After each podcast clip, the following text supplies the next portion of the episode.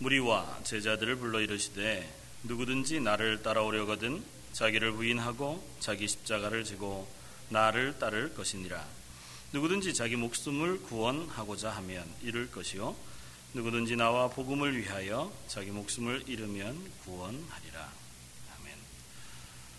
아멘. 예수를 따르는 삶, 오늘 다섯 번째 마지막으로 죽음이라고 하는 제목으로 함께 은혜를 나누고자 합니다. 한국에서 와서 살다가 이거 캐나다에 와서 살면서 경험하는 수많은 다른 점들이 있지만 그 중에 하나가 공동묘지를 대하는 태도인 것 같습니다. 한국에서는 공동묘지라고 하면 좀 음침하고 좀 무섭거나 좀 거리감이 있는, 그래서 보통은 사람이 사는 곳에서 좀 멀리 떨어진 곳, 특별히 사람들이 잘 오가기 힘든 산, 이런 쪽에다가 묘지를 쓰거나 그렇게 하게 되어집니다. 그리고 그것은 웬만해서는 잘 가지 않죠. 반면에 여기 캐나다에서 살다가 보면 사람 사는 도시 안에, 특별히 사람 사는 집 바로 옆에 공동묘지들이 있고, 또 산책하듯이 그 안을 드나들기도 하고, 또 친근하게 내 사랑하는 이들의 흔적을 찾아서 하루에도 한 번씩 오가면서 들리기도 하고, 또 그렇게 지나가는 것을 봅니다. 여기 와서 보니까 한국에와 같지 않아서 자주 근처에 들르게 되어도 크게 부담이 없고, 심지어 산책하는 산책로로도 손색이 없는 그런 느낌을 가지게 되어집니다. 아마 그 차이가 세계관에 기인한 것이라 이렇게 생각이 되어집니다. 보통 동양권에서는 죽음을 사망이라고 이야기합니다. 죽어서 망하는 거죠. 그러나 기독교 문화권 안에서는 적어도 죽음이 하나님의 나라로 향해 가는 것이라고 하는 것을 우리는 잘 압니다. 그래서 죽음이라는 것으로 그냥 끝나지 않고, 그것이 두려움에서만 멈추는 것이 아니라 두려움 이면에 있는 소망과 하나님의 나라를 향한 기대가 있는 것이 그리스도인의 삶이고, 그리스도인의 삶은 그런 의미에서 죽음이라고 하는 것이 끝으로 생각되기보다는 시작으로 소망되어져야 하는 것이 그리스도인의 삶일 것입니다. 그래서 예수 그리스도를 따르는 삶이라고 하는 그 삶에, 예수 그리스도를 따라 사는 삶에 있어서 마지막 주제로 잡은 이 죽음이라는 것도 우리가 그리스도인으로서 꼭 기억하고 있어야 할 주제이겠다 이렇게 생각이 들었습니다. 하나는 죽음이 우리가 사모해야 할 하나님의 나라를 향해 가는 그 걸음, 그 시작이라고 하는 측면에서도 그러하지만, 이 죽음을 통해서 우리가 생명을 얻었다고 하는 사실을 기억하는 의미에서도 그렇습니다. 그리스도인이 구원을 얻었다, 하나님으로부터 하나님의 자녀가 되고 하나님의 백성이 되고 또 새 생명을 얻었다고 할 때에는 필연적으로 죽음을 통과해서 얻었다고 하는 사실을 우리는 기억해야 합니다. 구원이라고 하는 것은 결코 예수 그리스도의 죽음 없이 우리에게 주어지지 않은 것이라는 사실이 우리는 명백히 우리 마음속에 깨닫고 기억해야 할 사실이라는 거죠. 예수 그리스도를 따라 살기 위해서는 예수 그리스도의 뒤를 따라 사는 제자, 또 그 자녀 되게 하기 위하여 지불한 대가가 분명히 있었다는 사실을 우리가 기억해야 한다는 겁니다. 예수님께서 당신의 생명을 지불해서 우리로 하여금 생명을 얻게 하셨다. 그러니까 예수님의 죽음이라고 하는 대가가 지불되어졌기 때문에 우리가 생명을 얻었다고 하는 사실이 우리가 그리스도인 됨에 있어서 먼저 자리매김하고 그 토대 위에 서야 한다는 것입니다. 그래야 비로소 우리는 그리스도인으로 살아갈 수 있습니다. 그리스도인으로 살아가려고 작정할 수 있고 그 방향을 조금이라도 옮길 수 있습니다. 또 하나는 죽음이라고 하는 것, 그것이 우리 속에 결단을 촉구하는 의미에서도 필요합니다. 또 그 결단이라는 것이 다른 의미이기 전에 내 속의 죄의 소욕, 이 세상의 욕심, 이 세상에서 살아가고 있던 옛사람이라고 하는 것을 죽이기 위한 결단이 우리 속에 있을 때 비로소 우리는 그리스도인으로서의 삶을 살아갈 수 있습니다. 예수님을 따르는 사람들은 옛사람은 철저히 우리 속에서 죽여야 하고 새 사람으로 살아야 할 의무를 지닌 사람들입니다. 그리고 그것은 우리에게 요구되어지는 요구이기도 합니다. 누구든지 나를 따라오려거든 자기 십자가를 지고 나를 따라와야 한다고 말씀합니다.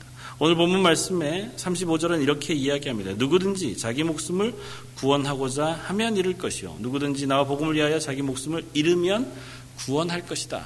자기 목숨을 대하여서도 너희가 그것을 위하여 살면 잃을 것이라고 이야기합니다.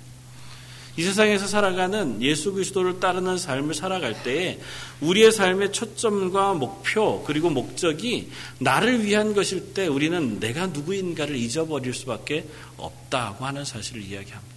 우리가 그리스도인이라는 사실을 명확히 깨닫고 그리스도인으로 살아가기 위해서는 철저하게 내가 죽는 결단이 필요하다는 거예요. 나의 자아가 죽어야 하고 나의 이성, 나의 목적, 나의 욕심, 나의 죄악이 죽어야 비로소 예수 그리스도의 생명으로 사는 그리스도인이라고 하는 자각이 우리 속에 일어날 수 있다고 하는 사실을 우리는 기억해야 합니다. 제일 처음 구원이라고 하는 측면에서 우리가 한번 살펴보기를 원합니다. 잘 아는 것처럼 구원은 예수 그리스도의 죽음을 통과해서 얻어진 하나님의 은혜라는 사실을 우리는 기억해야 합니다. 생명, 구원, 그리고 예수 그리스도의 제자가 되는 것, 예수 그리스도의 뒤를 따라 하나님의 자녀가 되는 것, 하나님의 백성이 된다고 하는 것은 하나님과 연합하여 사는 것을 의미합니다. 하나님과 연합하여 우리가 새 생명을 얻기 위해서는 하나님께로 우리가 나아가야 하는데, 우리가 잘 아는 것처럼 인간은 하나님께 나아가기 위해서 중간에 막힌 죄의 장벽을 넘어가야 합니다. 그런데 이 죄의 장벽을 넘는 유일한 방법은 죄의 대가를 치르는 것밖에 없습니다. 죄의 삯은 사망입니다. 그러니까 죽음 외에는 이 죄를 넘어갈 방법이 없습니다.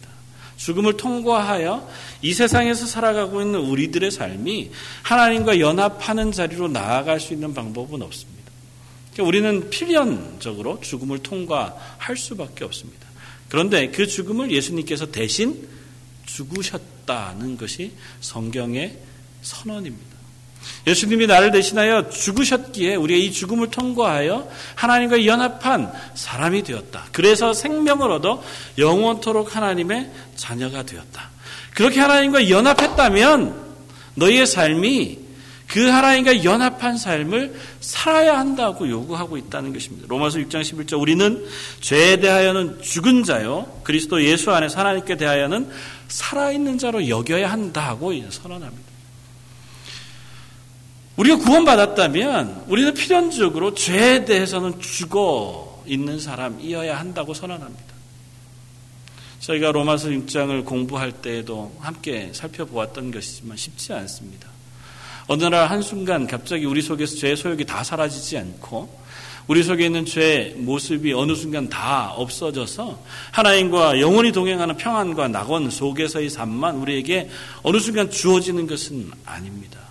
여전히 이 땅에 발을 디디고 죄악된 육체를 입고 사는 한 우리는 끊임없이 죄의 소욕과 싸워야 하고 그 죄의 유혹과 죄가 우리를 덮쳐오는 그 도전에 직면해서 살아가야 합니다. 그렇기 때문에 성경은 거듭 너희가 죄에 대하여 죽어야 한다고 요구합니다. 예수 그리스도를 따라 살기 위해서는, 예수 그리스도의 뒤를 따르기 위해서는 필연적으로 죄와 자아, 이 세상의 소욕, 이 세상의 욕심들을 죽이기 위한 애씀이 필연적으로 요구되어진다는 겁니다. 내가 살아있고 예수 그리스도를 따라 살 수 없습니다. 나의 자아가 살아있으면서 하나님의 제자, 하나님의 백성이 되어질 수는 없습니다. 내 욕심을 따라서 살면서 하나님의 나라를 소유할 수는 없습니다. 오늘 이 말씀을 준비하면서 마음속에 너무 큰 부담이 있었습니다. 이 말씀을 전하기에는 우리가 살고 있는 이 환경이나 우리의 형편이 이 말씀을 듣고 전하기에 참 부적절하다 생각이 되었습니다. 너무 편안하고 너무 넉넉하고 너무 여유로운 삶, 그저 우리가 그냥 매일매일을 살아가는 그 삶 속에서도 언제라도 내 삶을 향유하면서 살아갈 수 있는 이 자리에서 예수 그리스도의 뒤를 따르기 위하여, 하나님의 구원받은 그리스도인으로 살기 위하여, 그 자리에 있기 위하여 나를 죽이고 나의 죄악을 또 내 속에 있는 욕심과 내 속에 있는 유혹들과 싸워 그것들을 죽이는 삶을 살아야 한다고 하는 선언이 얼마나 어려운지 모릅니다. 우리는 그것 없이도 매일 살아있을 수 있는 환경 속에 살고 있습니다. 우리의 죄와 치열하게 피튀기게 싸우지 않아도 우리는 그저 하루가 평안하게 살아갈 수 있는 환경 속에 놓여 있습니다. 내 죄악된 소욕 그것과 우리가 애써 싸우지 않아도 우리는 오늘 하루가 그저 평안한 것 같은 착각 속에서 얼마든지 살 수 있는 환경 속에 서 있는 것을 고백합니다. 예수 그리스도 외에는 우리에게 소망이 없는 그러한 자리에 우리는 놓여 있지 않습니다. 하나님만 붙잡지 않고는 이 고난을 헤어나올 수 없는 박해받는 자리에도 우리는 있지 않습니다. 예수 그리스도를 믿기 위하여 내 생명을 걸어야 하는 그러한 문화 속에 우리가 놓여 있지도 않습니다. 그렇기 때문에 더욱더 우리는 예수 그리스도를 따라 사는 삶으로 도전해야 할 요구가 있다는 사실을 기억해야 합니다. 그냥 가만히 예수를 믿는 삶으로는 결코 우리가 그리스도인으로 살 수 없습니다. 성경은 거듭거듭 이야기합니다. 오늘 우리가 보았던 마가복음 8장 무리와 제자들을 불러 이르시되 누구든지 나를 따라오려거든 자기를 부인하고 자기 십자가를 지고 나를 따를 것이다. 예수님이 자기를 부인하고 자기 십자가를 지고 나를 따를 것이라고 얘기하는 것은 우리가 너무 익숙히 알고 외우는 말씀이어서 그냥 지나갈 만한 이야기이지만 예수님이 말씀하고 계신 AD 30 혹은 40여 년 정도쯤에 로마 통치 하의 문화 속에서 이 이야기는 아주 명확한 사실을 이야기합니다. 이때 당시에 십자가를 지거나 십자가를 지기 위한 버팀목이 되는 가로막대를 지고 가는 사람은 필연적으로 십자가에 매달려 처형당할 죄인 이외에는 그 십자가를 지고 가는 사람이 없습니다. 다시 말하면 십자가를 지고 간다는 얘기는 죽음을 향해서 간다는 얘기입니다. 그 죽음의 자리를 향해서 걸어가는 것, 그것을 명확하게 의미합니다. 예수님께서 제자들에게 얘기하는 것, 예수님의 뒤를 따르는 사람들에게 누구든지 나를 따라오거든. 지금 걷고 있잖아요. 예수님의 뒤를 따라가고 있습니다. 예수님이 지금 길을 걷습니다. 길을 걸어가고 있는 그 뒤를 따라가는 무리들을 뒤돌아보시면서 말씀하세요. 누구든지 지금 나를 따라오려거든.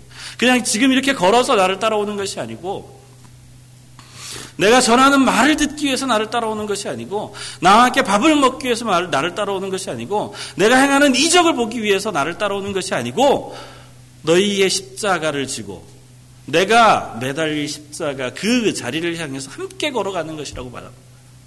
너희의 생명을 걸고 나를 따라와야 한다고 이야기합니다. 예수님의 말씀이 너무 무거웠습니다. 예수님이 십자가에 달리시기 얼마 전 예수님이 이 말씀을 하시고 당신이 십자가에 달려 죽으실 것을 선언하셨을 때에 예수님의 뒤를 따르던 그 수많은 사람들이 다 각기 제 길로 갔다고 성경은 기록합니다. 자주 저를 향해서 묻는 질문, 예수님이 돌아보시면서 제자들을 향하여 너희도 가려느냐고 물으시는 질문을 우리는 가슴 아프게 읽어야 합니다. 제자들을 향하여 겟세마네 동산에서 말씀하시던 너희가 나와 같이 한시도 깨어 있을 수 없더냐고 물으시는 물음을 우리가 가슴 아프게 들어야 합니다. 지금 우리가 세상을 살펴보면서 세상은 말세라고 이야기합니다. 우리가 살아가는 현재가 죄악으로 가득 차고 옛 신앙의 그 정수를 지키기에는 참 어려운 시대를 살아가고 있다고 혀를 차면서 이야기합니다. 말하기는 좋지만 그것을 위하여 우리가 애써 싸우려고 하지 않습니다. 이 세상이 죄악으로 가득 차 있다고 이야기하지만 우리가 그 죄악된 세상을 위하여 눈 감고 하나님 앞에 기도하지 않습니다. 이 세상에 죽어가는 사람이 너무 많아서 그 고통과 그 죽음 가운데 넘겨진 인류가 너무 많아서 그들을 향하여 복음을 전해야 한다고 이야기하지만 저나 여러분들이나 그것을 위하여 내 물질의 일부조차도 희생하지 않고 저 여러분 그 중에 얼마를 위하여 시간을 투자하지 않고 그들에게 복음을 전할 것을 위하여 애쓰지 않는 것이 현실 아닙니까? 누구든지 나를 따라오려거든 자기를 부인하고 죽을 각오를 하고 나를 따라와야 한다고 말씀하십니다. 너희가 만약 자기 목숨을 구원하고자 하면, 바꿔서 이야기하면 너희의 이 세상의 삶을 위하여 목적하고 그것을 위하여 애써 살면 너희는 결코 너희의 생명을 구원할 수 없을 것이다. 너희는 결코 너희가 그리스도인인지 확인할 수 없을 것이다. 너희가 너희를 위하여 살아가는 순간, 너희를 위하여 애쓰고 수고하는 순간 너희는 결코 너희가 그리스도인으로 구원받은 하나님의 자녀인 사실을 스스로 깨달을 수 없을 것이다. 예수님의 말씀입니다. 오늘 우리에게 하시는 말씀입니다. 누구든지 나와 복음을 위하여 자기 목숨을 잃으면 그러면 구원하리라. 그러면 너희가 예수 그리스도의 제자인 것을 깨닫게 될 것이다. 너희와 함께 하시는 하나님의 은혜를 경험하게 될 것이다. 너희가 너희 목숨을 버리면 그제서야 비로소 하나님이 너희 목숨을 책임지고 계시고 새 생명을 주셨다는 사실을 확인하게 될 것이다. 이것이 예수님의 말씀입니다. 사랑하는 성도 여러분, 너무너무 무겁고 어렵지만 예수님이 하시는 말씀 우리가 외면할 수 없습니다.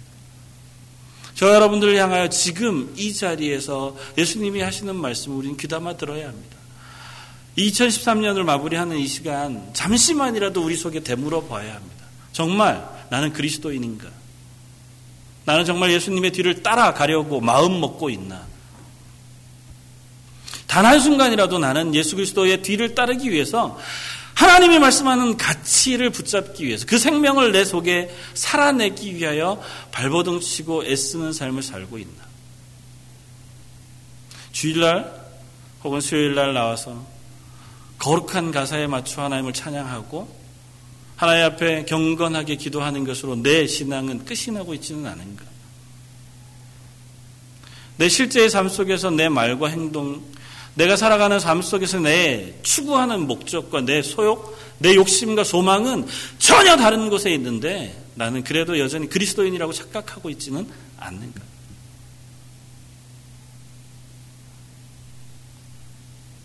너희가 육체를 위하여 썩어질 것을 심으면 육신으로부터 썩어질 것을 거둘 것이고 너희가 영을 위하여 의를 심으면 영생을 거둘 것이라고 말씀하시는 예수님의 말씀을 귀담아 들어야 합니다.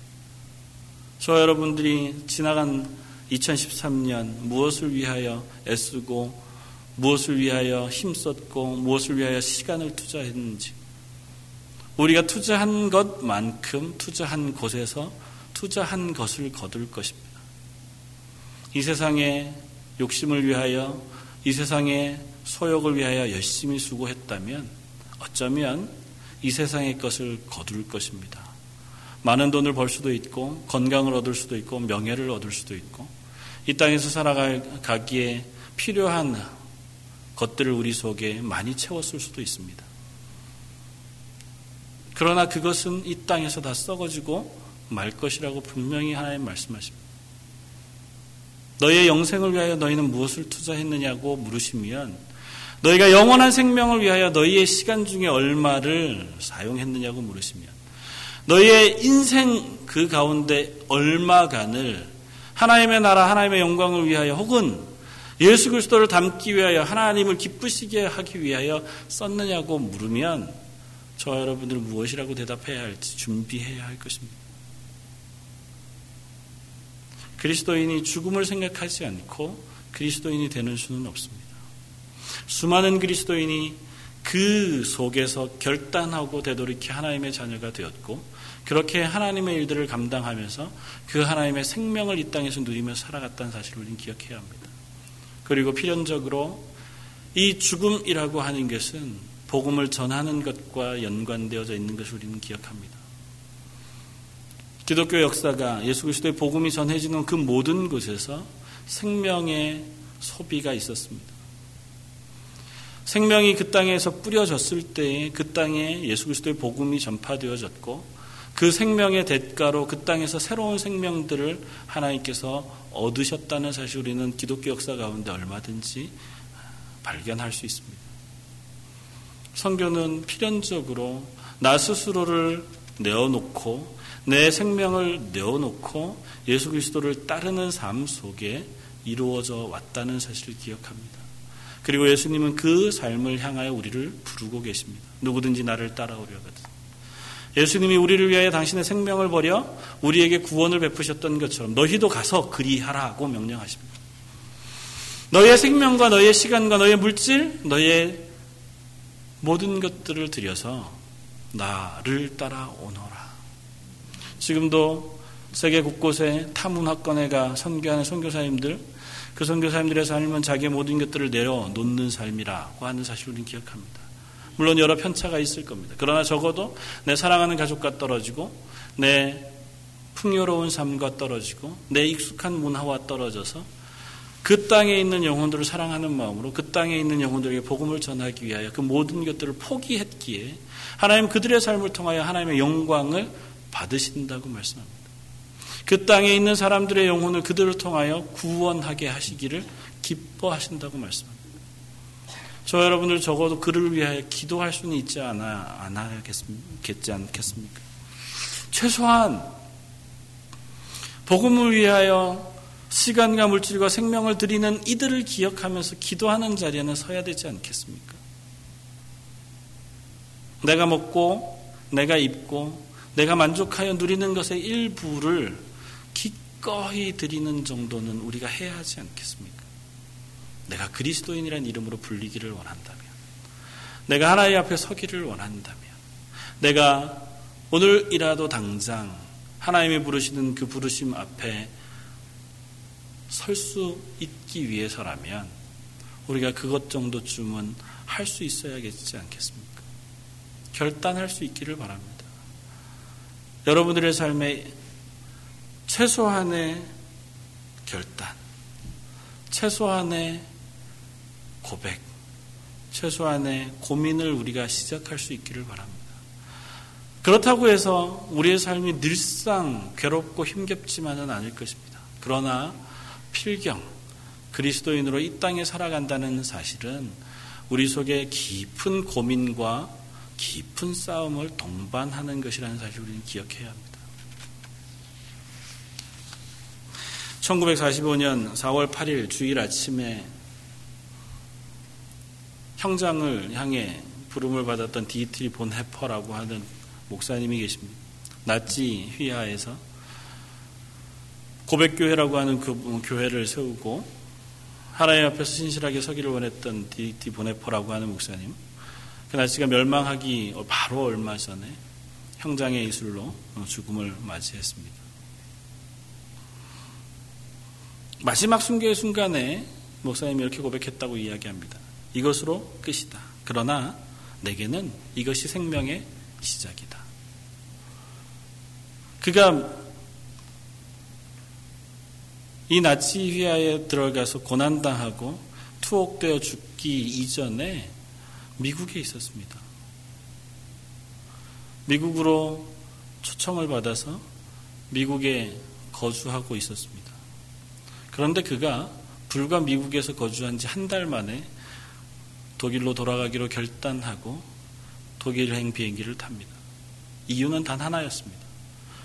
독일에 있는 교회가 하나님 앞에 무너지고 하나님 앞에 온전히 서지 못하는 것을 그대로 내버려 둘 수 없다는 것이었고, 나의 믿음의 고백이 예수 그리스도를 따라 사는 삶이라면 이 자리에서 나를 위해 살기보다 하나님의 복음을 위하여 서는 것이 마땅하다고 판단했기 때문에 그가 그곳을 향해 떠났고, 그는 남은 모든 시간 동안 끊임없이 고뇌했다고 스스로의 자서전을 통해 쓰고 있습니다. 옥중서신을 통해 읽는 그 많은 내용들은 끊임없이 우리의 삶이 막다른 골목에 몰린 것과 같은 그 자리에서도 우리는 예수 그리스도의 생명으로 구원을 얻었다면 그 자리에 우리와 함께 계신 예수 그리스도를 발견할 수 있을 것이다 하고 고백합니다.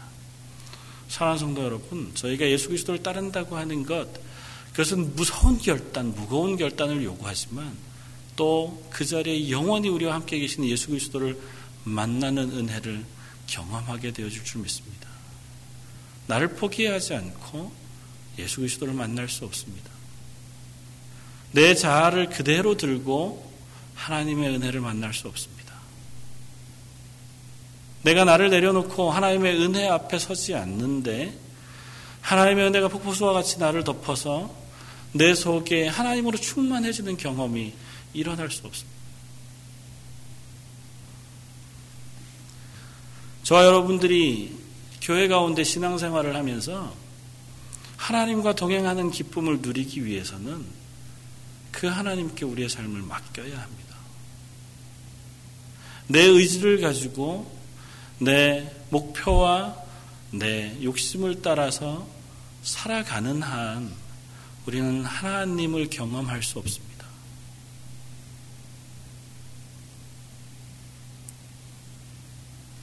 저와 여러분이 그리스도인 이상 내가 죽지 않고 하나님과 연합하는 수는 없습니다. 예수 그리스도로 인하여 우리 속에 있는 죄악은 이미 죽었다고 하면 이제는 우리가 우리 스스로 그 자리를 떠나 하나님을 향해 나아갈 결단과 걸음이 필요합니다. 조금씩 내 삶 속에 내가 제거해야 할 죄의 소욕이 무엇인가를 찾아보고 그것과 싸우기 위하여 투쟁하고 그것을 위하여 하나님의 은혜를 구하고 그것을 위하여 하나님의 도우심을 구하는 것이 저와 여러분들의 삶이어야 할 것입니다. 스스로의 단점이나 스스로의 약점들을 과감히 이야기하는 경우는 두 가지입니다.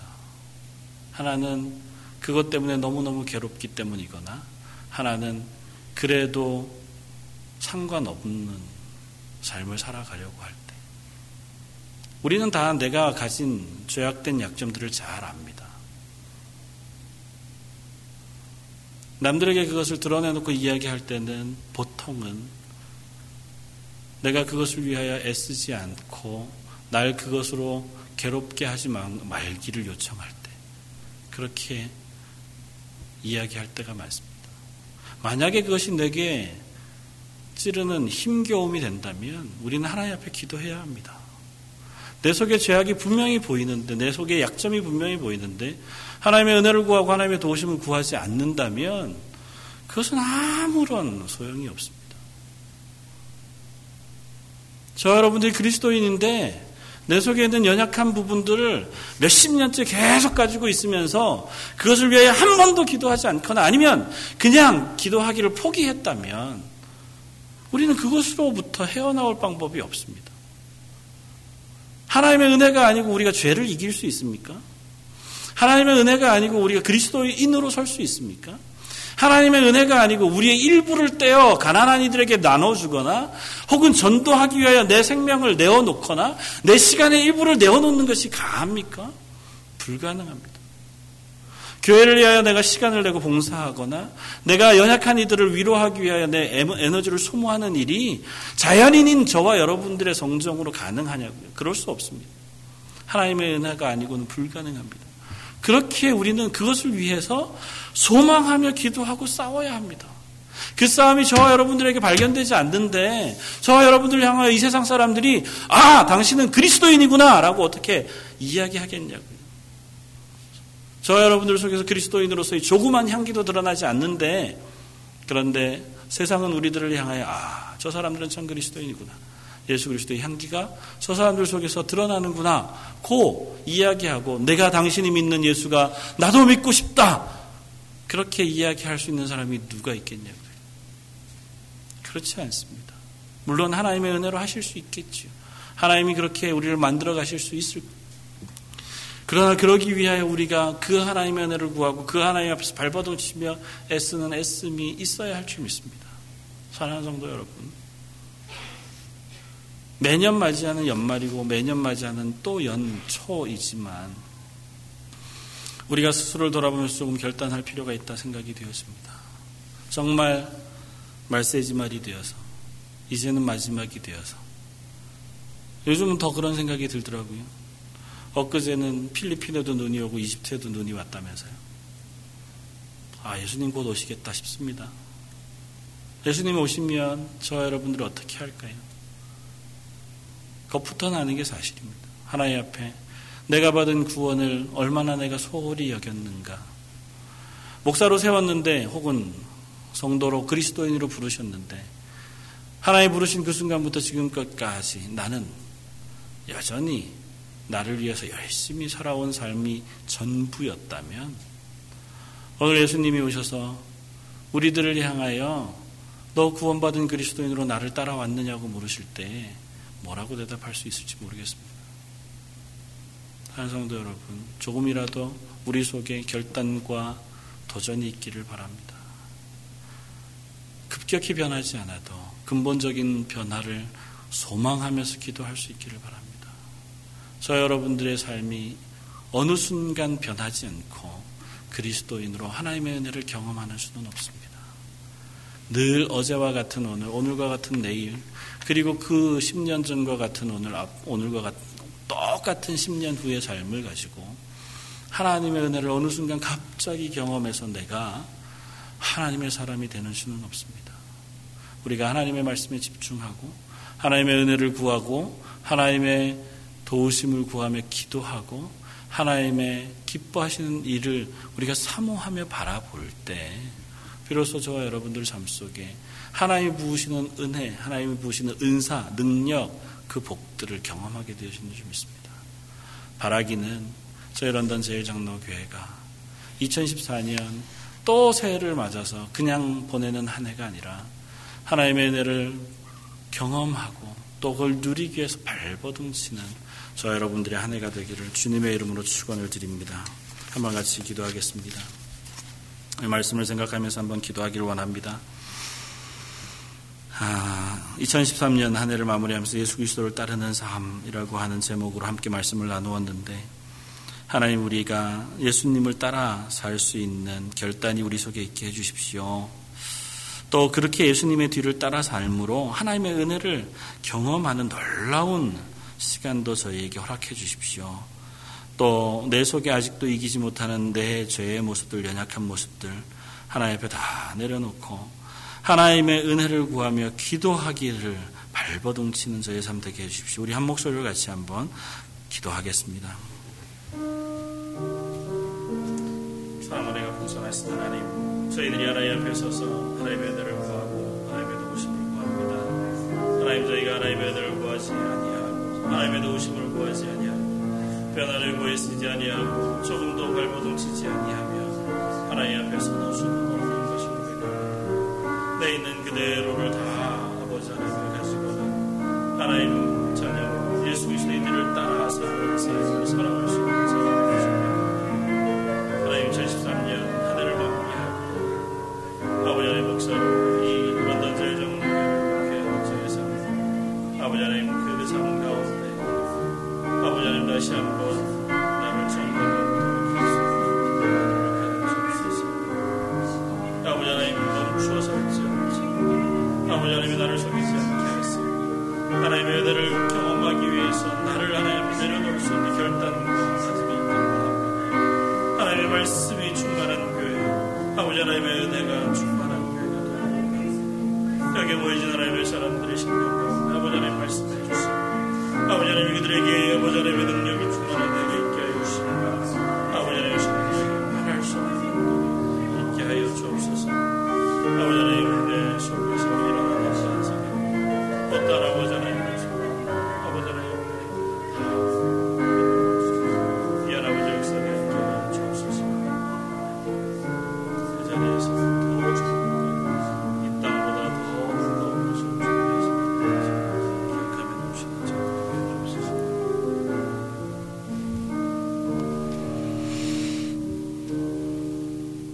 없으시오. 감사와 찬양을 받으시기에 합당하신 주님, 여전히 죄악 가운데 살아가는 저희들의 삶을 참으시고 기다리시며 하나님의 놀라운 은혜와 구원의 능력으로 채워주시니 감사와 찬양을 드립니다. 지난 한 해를 돌아볼 때에 여전히 우리들 속에 하나님의 사람으로 결단하지 못하고 우리 속에 있는 죄와 싸우지 못하며 그냥 그렇게 하루하루 살아온 삶이었음을 고백합니다. 하나님, 저희들 속에 새 소망과 결단이 있게 하여 주옵소서. 저희가 이 땅에 누리는 것보다 더 놀랍고 크고 비밀한 은혜가 하나님으로부터 주어진다는 사실을 저희가 신실하게 믿고 따라가기를 소원합니다. 저희 2014년 런던 제일장로교회에 속한 성도들, 하나님 앞에 결단하여 하나님의 자녀로 서기를 원하고 예수 그리스도의 뒤를 따라 하나님의 영광을 위해 살기를 원함으로 그 자리에서 하나님이 부으시는 은혜와 은사와 능력과 복을 경험하는 한 해가 되게 하여 주옵소서. 특별히 이 자리에 모여 기도하는 하나님의 사람들 한 사람 한 사람들을 하나님 붙잡아 주시기를 원합니다. 그 마음속에 성령을 부으시고 성령의 놀라운 감동과 은혜가 있게 하셔서 우리의 삶 가운데 하나님을 바라며 기도하는 하나님의 사람들 다 되게 하여 주옵소서. 하나님께서 이 저녁에 돌아가는 발걸음까지 또 한 해를 마무리하는 우리의 모든 삶까지를 주관해 주시기를 원하오며 모든 말씀 예수님 이름으로 기도드립니다. 아멘.